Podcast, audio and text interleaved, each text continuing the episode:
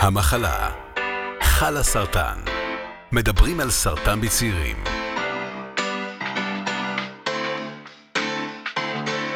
אז שלום לכולם ולכולם, וברוכים הבאים והבאות לפודקאסט המחלה של חלה סרטן. אני ענת שפירא, אני בת 42, אני מחלימה מסרטן שד. אני עצמאית ויזמת, ובת זוג של ליאור ואימא של ארי וליב, שהיום הם בני 8 ו-9, אבל הם היו בני 4 ו-5 כשאובחנתי בסרטן, ואני, כמו שאמרתי, מחלימה.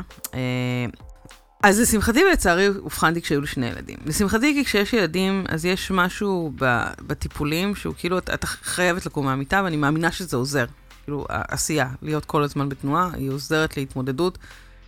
מהצד השני, לא מאפשרת קצת לשקוע ולטפל בעצמך כמו שצריך. אז כאילו זה, זה מורכב, אבל, אבל בסוף זאת פריבילגיה. כי היו כל מיני דברים בתהליך הזה, שלחלק מאוד מאוד גדול בקהילה שלנו זה לא המצב. חלקנו מאובחנים בגיל מאוד צעיר, בגיל 18, ומי חושב בכלל על ילדים. בגיל 20 זה גם עוד מרגיש קצת רחוק, וחלקנו מאובחנות בדיוק כשהן רוצות להקים משפחה. והתהל... והמשמעות של התהליך הזה, זה, אני לא אומרת שהיא, אני לא משווה, היא לא קשה יותר, היא פשוט קיימת, והיא מורכבת. ובדיוק על הדבר הזה אנחנו רוצות לדבר היום. Uh, כי בדיוק להיות במצב שבו את מתחילה להקים משפחה, או שאת מאוד רוצה ילדים, או להיות בכמיהה להיריון, ואז לחטוף את הסתירה המצלצלת הזאת, ושכל הכלבים מתערבבים מחדש, כמו אפרטוש שנמצאת איתנו היום. Uh, זאת חוויה מאוד מאוד קשה ומורכבת. אז היי אפרת. שלום. אז תציגי אותך uh, למי שלא מכיר. uh, אוקיי, קודם כל שמחה להיות פה שוב, איזה כיף. Uh, אני אפרת בראל, אני בת 37, uh, בת זוג לדביר המהמם. Uh, כיום, uh, בין השאר, אני מנהלת את קהילת החולים והחולות. Uh, ובפועל, uh, אני בהתנסות מעשית כמחלימה מסרטן השד. ככה אני קוראת לזה. מעניין, מה זה, מה זה התנסות מעשית? זה ממש ללמוד איך להתנהל עם, גם עם הטייטל וגם עם כל מה שנלווה אליו, אם זה תופעות לוואי, אם זה התמודדות של אחרי. אה, בעולם ה... להכיר את ה-new normal שלך. כן, זה ה-so called מוזר הזה, העולם הזה ש... זה, זה חדש לו. וזה חדש גם לי, באותה מידה. כן, וגם אני החדשה, אני של אחרי הסרטן בתוך העולם הזה. לגמרי, כן. אני, תמיד אני אומרת שהסרטן הוא שם זרקור על מה שקורה לנו בחיים. אנחנו הקלטנו פה גם כמה פרקים שמדברים על פוסט-טראומה ועל טיפולים פסיכולוגיים וכל מיני דברים כאלה, ואני ממש מרגישה שזה ככה. כאילו, זה לא שחלית בסרטן והכל נעצר ומחכה ומפנה את הדרך. הנה הסרטן הגיע והוא המרכז, הוא המרכז, אבל זה יותר כמו juggling של מיליון ואחד דברים בחיים של כולנו. אנחנו חיים בתקופה מאוד מאוד עמוסה, בעידן הדיגיטלי, ופתאום עוד, כאילו, לכל ה juggling הזה, פתאום פח, עוד כדור של עשר טון, ועדיין צריך לעשות את, את כל ה juggling הזה. והשאיפות והרצונות וכל הדברים האלה, הם לא נעלמים. זאת אומרת, מה שרצינו לפני, מה שהיינו, זה לא נעלם, אלא ההפך, אולי זה דווקא מתחדד. וניק... ובעיקר נראה לי שהרצון להורות הוא עוד יותר כזה, או הכמיהה, במיוחד שאת בטיפולים, ואת לא יכולה לעשות את זה, ואת לא יכולה לעשות את זה, וכל החיים וכל האנשים מסביבך ממשיכים ומתקדמים לכיוונים האלה. חברה שנכנסת להיריון, חבר שקיבל קידום בעבודה, כל הדברים האלה רק מגבירים את ה... זה גם, אני יכולה להביא שנייה את, ה... את, הנקודת מבט שלי. Uh, אני לצורך העניין, ממש הייתי בתקופה שלפני האבחון, ניסינו באמת להיכנס להיריון, ניסינו באמת להיקלט באופן ספונטני, כמו כל הזוגות שמנסים לפני שהם פונים לעזרה חיצונית. וזה תפס אותנו די לא מוכנים. אני כן חייתי לפני כן בתחושה של מה, זה יכול לקרות uh, בכל רגע נתון שאני רק אבחר בו, אז קודם כל קריירה, קודם כל דברים, קודם כל לבסס את עצמך. Uh, ו, וזה באמת תופס אותך בנקודה. קודם כל, לסרטן אף פעם אין טיימינג מושלם, לא. אנחנו. יודעות את זה. Uh, אבל כשאת כבר נמצאת, הבשלת, הגעת להחלטה, וזה כאילו תופס אותך שם, זה, זה, זה חתיכת מעצור. וכן, זה מלווה גם בכל הדברים שקורים תוך כדי. כי חברה, לצורך העניין, החברה הכי טובה שהייתה לי בזמנו, גם באמת אה, הייתה בהיריון באותה תקופה. אה, והיה לנו חלומות לפני כן, על איך נהיה בהיריון ביחד, חופשת לידה ביחד, כל הדברים האלה, ופתאום מקבלת גרוף לפנים. אה, אז, אז כן, זה, זה ברור, זה, זה פשוט שם בהולד המון המון דברים, ו... הורות זה רק חלק מזה, שכמובן זה מתנגש עם עוד מלא דברים, זה סאגה אחת שלמה. נכון, ויש גם, אנחנו גם הרבה, לא תמיד, אבל אה, לעתים מתאפשרת ההזדמנות לעשות שימור פוריות. נכון. אנחנו, למרות שהיו לנו שני ילדים, החלטנו כן לעשות שימור פוריות. לעשות סבב אחד, כי מי יודע מה יקרה אחרי הסרטן, אולי פתאום אני ארגיש שאני רוצה עוד ילד, אה, ו... וזאת הייתה המחשבה שליוותה אותנו, כן לקחת את הריזיקה הזאת, כי הסרטן שלי היה הורמונלי, הוא קצב לנו סבב אחד. אה, מאוד מאוד קצר, אה, מדויק, ויש לנו שלושה עוברים מוקפאים. מה אתם עשיתם? אנחנו עשינו גם סבב של שימור פוריות. לא יכולנו יותר מזה לצערי. זה, זה היה נורא מהיר, כי נכנסתי לחדר של האונקולוג, ואז פתאום דיברו איתם על שימור פוריות, דברים שכאילו לא חשבתי עליהם בכלל לפני כן. מה? איפה? על מה אתם מדברים? גם ו... כל החוויה הזאת של השימור פוריות כשאת עם סרטן, אני זוכרת שכולם במחלקה, היו שם הרבה אה, נשים בנות 30 וקצת, היו הרבה זוגות בטיפולי פוריות, וגם אני עברתי טיפולי פוריות לפני ההיריון הראשון שלי, ויש, ויש גם מסורטנות. כן. שכולם מדברים איתם נורא בלחש. ו... יש גם מקומות שלא יודעים שאת מסורטנת, כשאת יושבת ב-IVF לצורך העניין, אף אחד לא יודע, כאילו, עד כן, לא את, בלי שיער. את גם בהתחלה, את גם בהתחלה של כל כן, התהליך הזה, את עוד לא... כן, את עדיין עם שיער, את עדיין לא בטיפולים, זה כאילו, זה ככה זה עובד. אה, ואצלנו באמת, כמו שאמרתי, אה, נכנסנו לחדר של האונקולוג, התחיל להסביר לנו פרוטוקול טיפולים, אמר, הגידול נורא אגרסיבי, יהיה לנו שימור פוריות, אבל יהיה לכם ניסיון אחד בלבד. אה, ואז כל הלחץ מתנקז לזה. ובאמת התחלנו וטקטקנו, ובאמת, ב-no time, כאילו, ממש, כבר הייתי אצל הרופא, התחלנו תהליכים של שימור פוריות, מעקב זקיקים, להגיע ל-IVF כל יום, להזריק, אה, ואז גם הניתוח של השאיבה, ואז אה, אה, כל התהליך באמת שלוקחים, לקחו שמונה ביציות לצורך העניין אצלי, עברנו סוג של הפריה לעוברים, כדי להפוך אותם לעוברים, כי אני נשואה וזו הייתה החלטה שלנו. אני אגיד שלא לא תמיד זה מתאפשר, לפעמים רק נכון. לשמורות הביציות, ועוד ויש, זאת אומרת, יש מבחר של סוגים של... מבחר שימור. להמון סטטוסים של אה, כל אישה וזוג באשר הוא, במצב הקיים שלו. במקרה שלנו זה באמת, זה מה שהיה. פשוט בחרנו באמת לעשות את, ה, את העוברים. ומכל היופי הזה, בסופו של דבר החזיק מעמד עובר אחד שבאמת התפתח, אז היום יש לנו קפוא עובר. והציעו לך לעשות עוד דברים מלבד זה? כן. ברגע שנשאר רק עובר אחד, אז מה כן. עשית? כן, ברגע שראו שזה באמת התמונה, אה, באותו זמן הציעו לנו לעשות אה, ניתוח אה, של אה, רקמת שחלה. שהקפאת רקמת שחלה? כן, מסירים ממש, קוצרים אה, רקמה מהשחלה, זה חצי שחלה לצורך העניין, היום אני יושבת תמיד באולטרסאונדים עם שחלה וחצי. אה, ו... וזה ממש ניתוח לפרוסקופי, שבאמת עושים את זה, מוציאים את זה, מקפיאים את זה. היום יש לי עובר כפול לצד חצי שחלה. יש לו אה, חברה. בשיבא. אה, יש לו חברה, הוא לא לבד. ו- ועשינו את זה, וזה באמת היה מטורף, כי הכל היה חייב להתחיל נורא מהר, אז כאילו יצא שגם הניתוח הזה ספציפית, הרקמת שחלה הזאת יצא בין הטיפול של הכימו הראשון לכימו השני. זה כאילו היה טירוף הטירופים. ואני אשאל, אני כאילו עושה קצת fast forward כזה, mm-hmm. בזמן הטיפולים, כמה מחשבות על הריון וילד ליוו אותך? זה... זה ליווה? זה ליווה. זה לא עוזב, כי כאילו כבר הייתי נורא בשלה לזה, אבל עם זאת, את, את נכנסת למצב מוד של דריכות על סרטן. כאילו, את כרגע צריכה להילחם על החיים שלך. כן, במצב הישרדותי. אז, אז מה, מה הריון? קודם, קודם תחי. אם את לא תחי, אז איזה הריון יהיה פה? אה, וזה גם, זה ברור שזה ליווה, כי את נמצאת בזוגיות, ואת יודעת שיש גם uh, בן זוג שקמה על הדבר הזה. כאילו, ועכשיו צריך לשים גם לו איזשהו פוס, אולד, כאילו, חכה. יש, אני, אני חושבת שזה... אה, יש משהו כאילו... זה מטריד אותנו, ואני רואה חברות בקהילה, את יודעת, כמו... יש, כמו שיש אנשים שהשיער מאוד מטריד אותם, או עלייה במשקל מאוד מטרידה אותם, אני, אני לא משווה את הדברים, כאילו, אבל לפעמים יכולים להיות מצבים שבאמת... ההיריון זה יהיה הדבר העיקרי שתחשבי עליו, כל הטיפולים, וזה נורמלי, כאילו זה... ההולד הזה על החיים הוא מאוד מאוד uh, מטריד. אבל אני, אני עוד פעם קצת מתקדמת קדימה, כי אני רוצה להזמין אלינו לשיחה את פרופסור דרור מאירוב, uh, שהוא גני אונקולוג ומנהל המרכז לשימור פוריות מהמרכז הרפואי שיבא. שלום לכולם. פרופסור מאירוב? שלום לכולם. היי. אה, והוא גם הרופא של אפרת, בואו... אה, כן. אז מה קורה בעצם? אז אני, אני רוצה לדבר כאילו על השלב של סיימנו את הטיפולים, אנחנו נמצאות במעקב, מתי אפשר להחזיר את המילה הריון לאוויר העולם? זה, זה מאוד תלוי ב,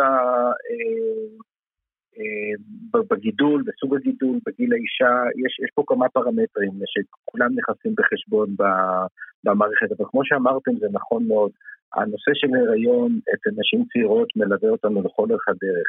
מהבחנה בזמן הטיפולים, השאלות האלה חוזרות ועולות, ובסיום הטיפולים, מתי אפשר לסיים את הטיפולים, אם זה טיפול הורמונלי, האם אפשר להקדים, האם אפשר לאחר, אה, מתי אני יכולה להתחיל כבר לדבר על הריון, הנושא של שימור פוריות כמו שהעליתם אותו, הנושא של הריון, אה, אם אני מסתכל על האוכלוסייה הגדולה באמת של נשים שראינו במהלך השנים, מטריד מאוד. אה, נשים מאוד מתעניינות את זה, או מעלות את זה, או שמעלים בפניהם ואז הן נאחזות בזה. זה, זה גם כי זה צורך אמיתי וקיים, וגם כי זה ההסתכלות לעתיד ולהחלמה, זה חלק מההחלמה, אנחנו רוצים לחיות חיים נורמליים ורגילים כמו החברה שלי, כמו אחותי, כמו... ולכן אנחנו אה, רוצים את זה. אז הנושא של שימור פוריות, העליתם אותו, אפשר לדון עליו אחר כך. הנושא של הריון, בוא נאמר, אם סיימנו את הטיפול ההורמונלי או שנה אחרי בנשים שהן לא הורמונליות מסיימים את הטיפולים, אפשר להתחיל לדבר על הריון, ואז יש לנו כמה שאלות. כמובן השאלה האונקולוגית, לראות אם זה זמן מתאים, אה, והדבר השני זה איך אני, איך אני עושה את זה. זאת אומרת, אחד, האם יש לי את הפוטנציאל לעשות את זה, אה, האם אה, נפגעתי עד כדי כך שאני לא יכולה ואני צריך להשתמש בשימור פוריות, או שעדיין יש לי תפקוד שחלתי ואני יכולה לנסות ולהרות ללא כל הדברים ששמרתי או ללא כל עזרה מבחוץ, והדברים האלה אה, חייבים להיבדק. צריך להגיד באופן זה, אני, אני פונה לאונקולוג שלי, אני פונה לגניקולוג שטיפל בי לפני זה, אני פונה לגני אונקולוג, למי אני פונה עם השאלה הזאת? השאלה הזאת היא מתחלקת באמת לכמה אה, רשויות. אה, השאלה אחת היא שאלה של האונקולוג, והשאלה השנייה היא של רופא שימור הפוריות. הגינקולוג הרגיל פחות מתעסק עם זה, וגינקולוג זה לא התחום שלו. ואז צריכים לעשות אה, אנליזה של כל הנתונים, כי למשל מבחינת האונקולוג הוא יכול להגיד, בסדר, יותר בטוח עוד 3-4 שנים, אבל עוד 3-4 שנים אני אהיה בת 44, אז על איזה רעיון אתה מדבר. אז, אז צריכים לקחת בחשבון את הגיל של האישה, את, ה, את הרזרבה שיש לה בתום הטיפולים, או שאם אין לה שום דבר וצריכים להסתמך על מה שהיה, אז זה לא בדיוק משנה. אז זה תמיד, זה תמיד לפנות למומחה פוריות? זאת אומרת, לא משנה, גם אם אני... אה, לא יודעת, רואים אה, בפט שיש לי פעילות שחלתית ואני מבייצת, ו... לא יודעת, רואים בפט. אה, כן. אבל אה, לא גם אם יודעים, תמיד אני חייבת להתחיל משימור פוריות? אה, בוא, בוא ניקח את הדוגמה של האישה שהיא אה, אה, עם גידול שד הורמונלי, והמגמה היום היא לתת חלון אה, להיריון. כלומר, אנחנו רוצים לתת לך את הטיפול ההורמונלי לחמש, עשר שנים, אבל מאחר ואת רוצה הריון וזה בסדר, אנחנו נפסיק את הטיפולים לשנה ותנסי להרות אז. אם אנחנו ננסה להרות באופן אה, טבעי ולבד ורק אחרי שישה חודשים נגלה שבעצם אנחנו לא יכולות, אז הפסדנו את החלון, או הפסדנו חלק מה... Mm. כן, זה חשוב, okay. אוקיי. חשוב מאוד לדעת מה המצב שלי. אני כן מאוד מאוד ממליץ כן לבדוק את זה. וכן, וכן להתייעץ עם אנשים שמתעסקים uh, בתחום. ואז אנחנו עושים בשיתוף פעולה ביחד עם האונקולוג. בוא נאמר שעברה השנה הזאת, אז האונקולוג אומר, אני מוכן לתת עוד, עוד כמה חודשים או, או שלא. יש פה דו-שיח uh, של אנשים שמתעסקים בזה והוא חשוב. Uh, אני חושב שכדאי uh, לדעת. אחר כך יכול להיות שנגיד, שלושה ארבעה חודשים, יש לך רזרבה שחקית מצוינת, את לא צריכה טיפול שלי, תלכי הביתה ותנסי להראות, אבל לתחום את זה בזמן. אם תוך כך וכך חודשים אה, לא הריץ, בואי בחזרה ונראה מה אפשר לעשות.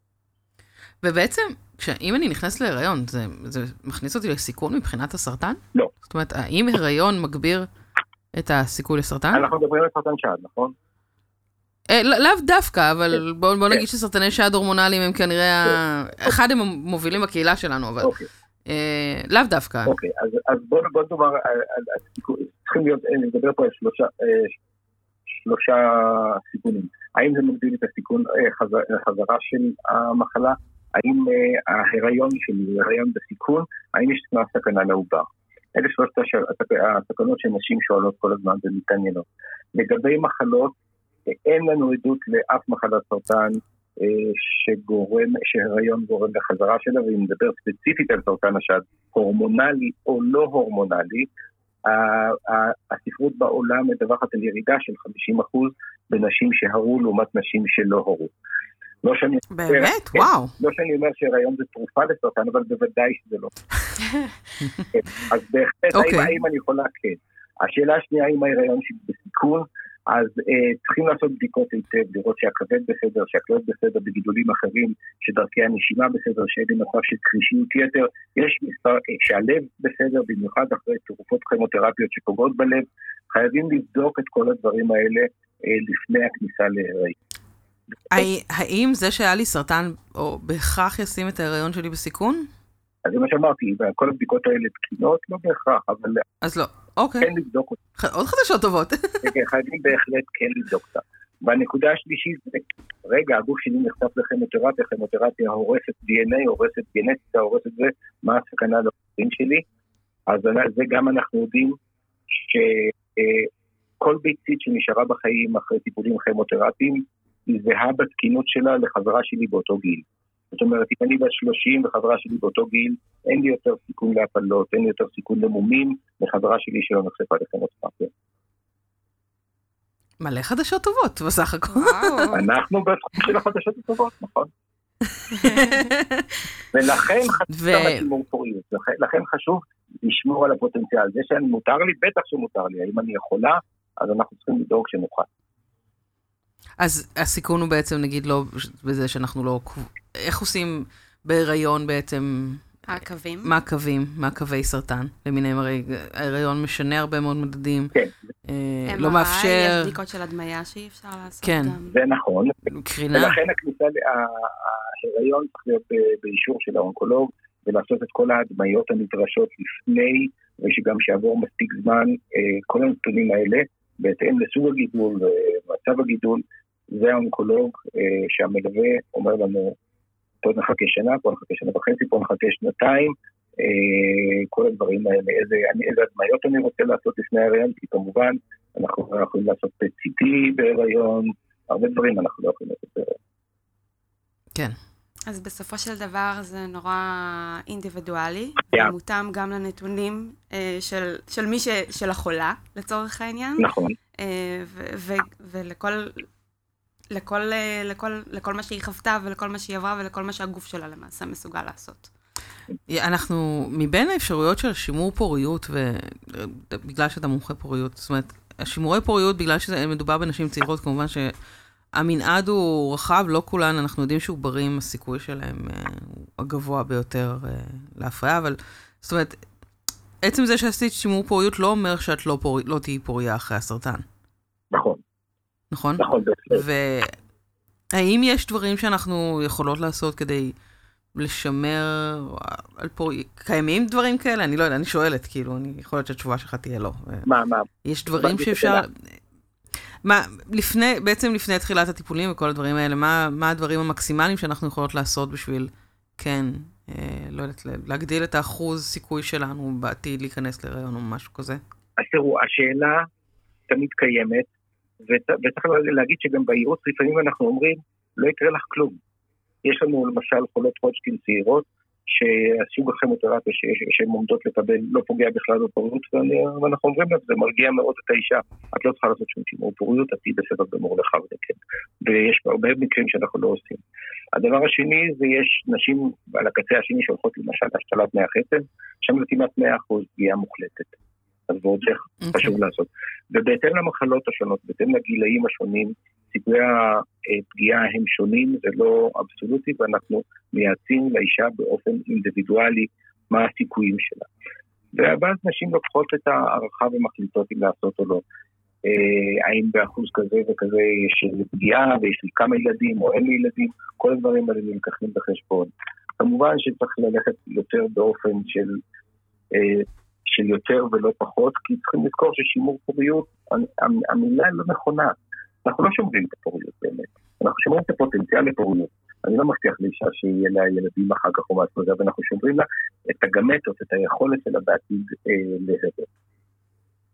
אוקיי. אוקיי. כן. פוטנציאל אה, כן. שימור פוטנציאל הפוריות. זה נכון. לגמרי. זה נכון, זה כן. זה אחלה טייטל. אה, יש, אה, סתם לדעת, נגיד, יש קשר בין טיפולי IVF לאפשרות, המון מטופלות חושבות גם על החזרה של הסרטן. אה, ויש איזשהו קשר בין אה, טיפולי IVF לחזרה של הסרטן? זה משהו שיכול להשפיע?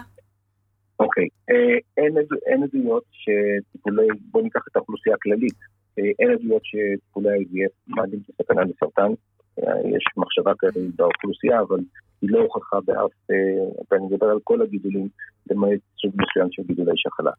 אז אה, הטיפולי פוריות, טיפולי IVF לא מגדילים את הסיכונים לסרטן. ו- ואחרי שהיה לך סרטן? גם לא, זאת אומרת, גם לא בחזרה של המחלה. הדבר היחיד כי אני, אני, חוש- אני חושבת שיש אצלנו בקהילה, כאן, מה שאתה אומר שהוא מיסקונספציה, בעצם של, היה לי סרטן הורמונלי, אם אני אקח הורמונים, זה בעצם נוגד את כל הטיפול ש... האנטי-הורמונלי, או הדיכוי השחלתי, או כל הטיפולים שאני עושה כדי למנוע את החזרה של הסרטן, עכשיו אני אעשה פעולה שהיא הפוכה, אני אקבל הורמונים, אה, אני אגרה את השם. אוקיי, אז אנחנו צריכים להתייחס לזה לשני שתי אוכלוסיות. בוא נאמר האישה החולה, שהיא באה אליה עכשיו, ולמשל שהיא הולכת לטיפול אה, נאו-אדוונטי, זאת אומרת הולכת לטיפול כימותרפי לפני ניתוח, זאת אומרת לפני שמוצאים את הגידול, והיא הולכת לשימור פוריות, אז יש לנו הפחד, יש לי גידול, ידוע, ברור. והאם אני הולך לקבל עכשיו טיפול הורמונלי והגידול שלי רגיש להורמונים, מה קורה איתי? אז ישנם פרוטוקולים, אחד מהם נמצא על ידינו ואחד מהם אה, בארצות הברית, שנמצאים בשימוש בכל בתי החולים, אה, שאנחנו מתייחסים לזה ומונעים את ההשפעה של ההורמונים על הגידול.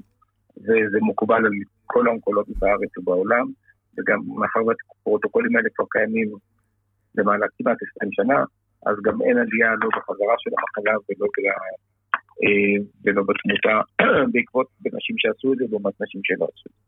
אם אנחנו מסתכלים על האישה השנייה שאומרת היה לי סרטן ועכשיו אני רוצה הריון, אז טיפולי הפריון שאנחנו עושים הם לא מעלים את ההורמונים יותר מאשר הריון יעשה, וברגע שיש אישור להיריון, אז הטיפול אה, הוא היינו הך, ואז גם לא צריך לתת איזה הגנה מסוימת, אלא צריך להציג את ההיריון.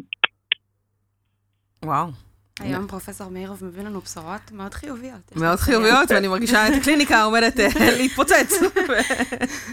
בעקבות כל התקווה הזאת שאנחנו מפיצות לכל כיוון. לא, זה מהמם. קודם כל, מה שאני מבינה באמת, ואנחנו מבינות ביחד, זה שיש כל כך הרבה פתרונות שפשוט מתאימים באמת לכל אחת ואחת, שזה סופר... מאוד חשוב זה למצוא את אומר הרופא שהרפואה הנכון. נמצאת, כן, לגמרי. או הרופאה. או הרופא. ברור, נכון. נכון, כן. תודה רבה, פרופסור מאירוב, על ה... מאה אחוז. כל טוב, תודה רבה. כל טוב לכולם. תודה רבה. אפ- אפרת הושבה, אני רוצה קצת לשאול איפה את נמצאת בכל המסע הזה, איפה אתם נמצאים היום? כי אנחנו דבר, דיברנו על כל הבשורות המאוד טובות, אני מרגישה שאת חוזרת הביתה לדביר אה, מלאת מוטיבציה. יאללה, בואו.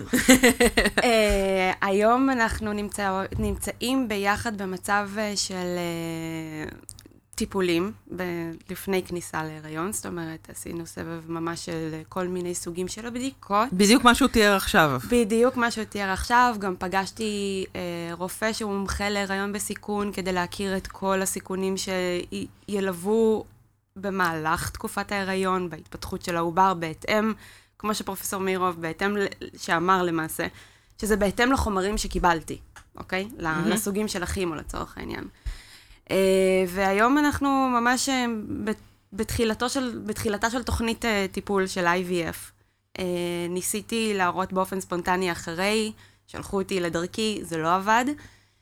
ועכשיו אנחנו ממש לפני, זאת אומרת, אנחנו אמורים להתחיל את, ה- את הטיפולי IVF, אני אקרא לזה. ה-IVF זה למעשה כל ההזרקות והשאיבות וההחזרות וכל כיף גדול. כל הטרפת שנלווית. אה, גם יש, אה, אני גם עשיתי אה, טיפול של הזרעה. אוקיי. שזה כאילו... חלק מהתהליך הכאילו ספונטני. כמו סקס בלי הכיף, וזה כאילו מעלה את הסיכויים של הקליטה, כביכול, כי זה חוסך לזרע את כל התהליך של התנועה, וכל אותו ה- ב- כל הדבר הזה. אז גם את זה עברנו, זה לצערי לא צלח, אבל פנינו קדימה, וכמו שהבנתם, פרופסור מאירו ו... לא, אני כאילו, אני, אני תכננתי שנדבר קצת על... זה לא... אני, אני אגיד לך מה, אני כשאני הולכת לרופא שלי, לא מתנהלת שיחה, כי אני בת 42 ויש שני ילדים, הוא, הוא מאפשר לעצמו לא לנהל שיחה. הוא כאילו אומר לי, את uh, הולכת להיכנס להיריון? אני אומרת לו, לא. הוא אומר לי, יופי, וכאן נגמרת השיחה. ולפני כמה... ואני חושבת בביקור האחרון, או לפני האחרון, קצת התעצבנתי לזה, שזאת השיחה שיש לנו על ההיריון. אמרתי לו, אה, בואו נדבר על זה שנייה, למה אני לא יכולה להיכנס להיריון? האם זה מגדיל לי את הסיכוי שיחזור לי הסרטן? אז הוא אמר לי, לא. אמרתי לו, אז למה אתה אומר לי לא להיכנס להיריון? כי הסרטן שלך יש לו סיכוי לחזור יותר בחמש עד עשר שנים. וכזה, אוקיי, מזל שאמרת לי את זה על הדרך.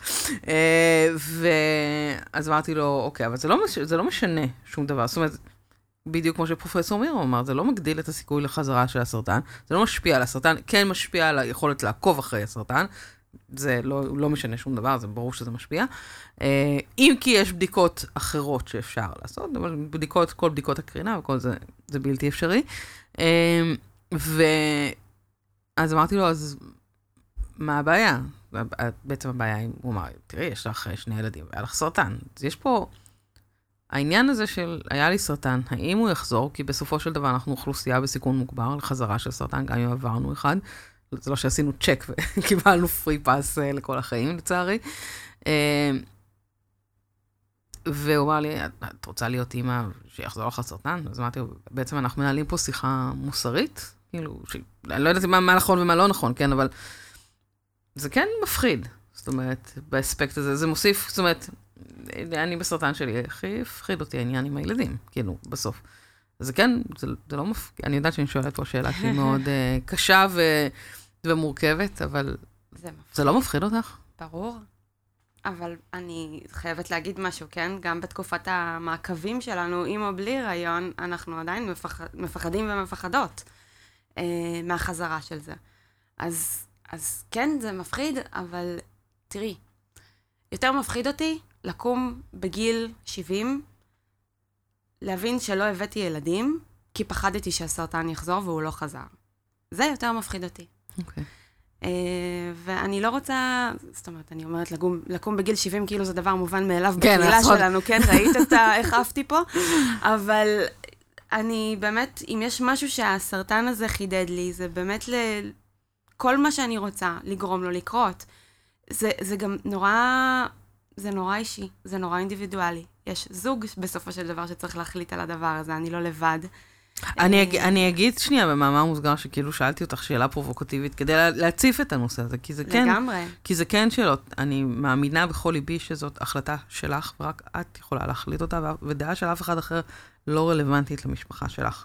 נכון. ולהחלטה שאתם עושים. נכון. כאילו. וזה שאת באה ואומרת את זה, זה מאוד אמיץ מצידך, כי את כאילו חושפת את עצמך לדעות ומחשבות של אנשים אחרים שהן פשוט לא רלוונטיות, כי זה שלך ואלה החיים שלך. אז כאילו, חשוב לי להגיד גם את זה, כאילו, ברור. אחרי הפרובוקציה הזאת שעשיתי פה לפני דקה. אצלי זה אולי obvious, אבל אני יודעת שאצל אנשים אחרים זה לא. אה, וכן, ההחלטה הזאת אם לעשות את זה או לא לעשות את זה, זה שלנו, של בני הזוג, זה, זה שלי, זה שלו, זה, זה... כל אחד לוקח את הסיכונים, מחשב אותם, לפי זה עושה איזושהי החלטה. גם פה, היו שיחות על זה שאם זה יחזור. כאילו, דיברנו על זה, כי סרטן יכול לחזור עם או בלי הריון. כאילו, נכון. זה, זה לא... ויותר מזה, אפילו סרטן ספציפי יכול לחזור גם, יכול להגיע פתאום סרטן אחר, שהוא לא זה. כאילו, נכון. בואו, זה באמת... אה, אי אפשר לדעת. אני בוחרת מה שאין לי שליטה עליו ואני לא יודעת, אני לא אתן לזה לעצור את, את עצמי, את השאיפות שלי, את, ה, את הכמיהה להיות אימא. זה לא משהו שיעצור אותי. אמ, מה שאני יכולה לשלוט בו, זה, זה לגרום לזה לקרות. ו, ווואלה, כן, כאילו, יש מציאות שבה יש ילדים גם שנולדים למציאות שאימא או אבא חולים. אה, זה לא הדיפולט, זה לא מה שאנחנו רוצים שיהיה, זה לא... אבל, אבל זה קיים. נכון. אנחנו לא יכולים גם לשלוט בהכל, זאת אומרת, גם, נכון. גם אני, כש... לא רציתי שיהיו לי ילדים לאימא חולת סרטן, וזה מה שקרה בסוף. בדיוק. אה, אנחנו לא באמת יכולים לשלוט בכל הדברים האלה, וזה באמת באמת באמת החלטה שהיא רק שלכם, ואין פה החלטה נכונה או לא נכונה, או עדיפה או לא עדיפה. אה, מה את מאחלת לעצמך? אה, וואו. אני מאחלת לעצמי שבעוד שנה אנחנו נעשה פרק על הריון אחרי סרטן כשהוא באמת קורה, וכבר אה, כזה. אה, ולהיות שלמה. נראה לי שזה הדבר הכי חשוב שיש. להיות שלמה בין אם זה יצליח או בין אם זה לא יצליח. אני, אני גם מאחלת לך את כל זה, כמובן, תשבי פה כזה עם בטן אה, גדולה, ואני מאחלת גם לכל הקהילה שלנו, שאם זה מה שאתם רוצות והחלטתם שזה מה שאתן רוצות או רוצים, תפנו לאנשי המקצוע הנכונים. כאלה שייתנו לכם תקווה, לגמרי. ויחזיקו לכם את היד כדי להגיע ליעד שאתם רוצים, כי סרטן הוא לא רק המחלה, הוא לא רק חיים ומוות, אלא גם איכות חיים, ושאיפות ורצונות, ו... ולבחור רופא או רופאה זה דבר מאוד מאוד חשוב. מאוד שבאמת חשוב. אה, יתאים לכל התהליך הזה, כי הוא גם ככה רק מאוד שני טעון. ללבחור את האבא של הילדים. את הבן זוג לעשות את זה. לגמרי. המון המון תודה, אפרתו, שבאת ודיברת תודה. ככה על נושא שהוא כל כך לא מובן מאליו לדבר עליו, והיית כל כך פתוחה ומהממת, וכל מה שאת עושה עבור הקהילה שלנו. Uh, עד כאן לפרק הזה. אם אתם רוצים להמשיך ולדבר על זה ולקבל עוד מידע, או שיש לכם רעיונות לעוד נושאים לשיחה, אתם, אתם מוזמנים לפנות אלינו, לשלוח הודעה לעמודים של חל סרטן בפייסבוק, באינסטגרם, לינקדאין, טוויטר, איפה שאתם רוצים, לכתוב לנו בקבוצות, אנחנו נהיה כאן שוב בפרק הבא, ועד אז תהיו בריאים ובריאות, ובהיריון אולי. אמן. Bye.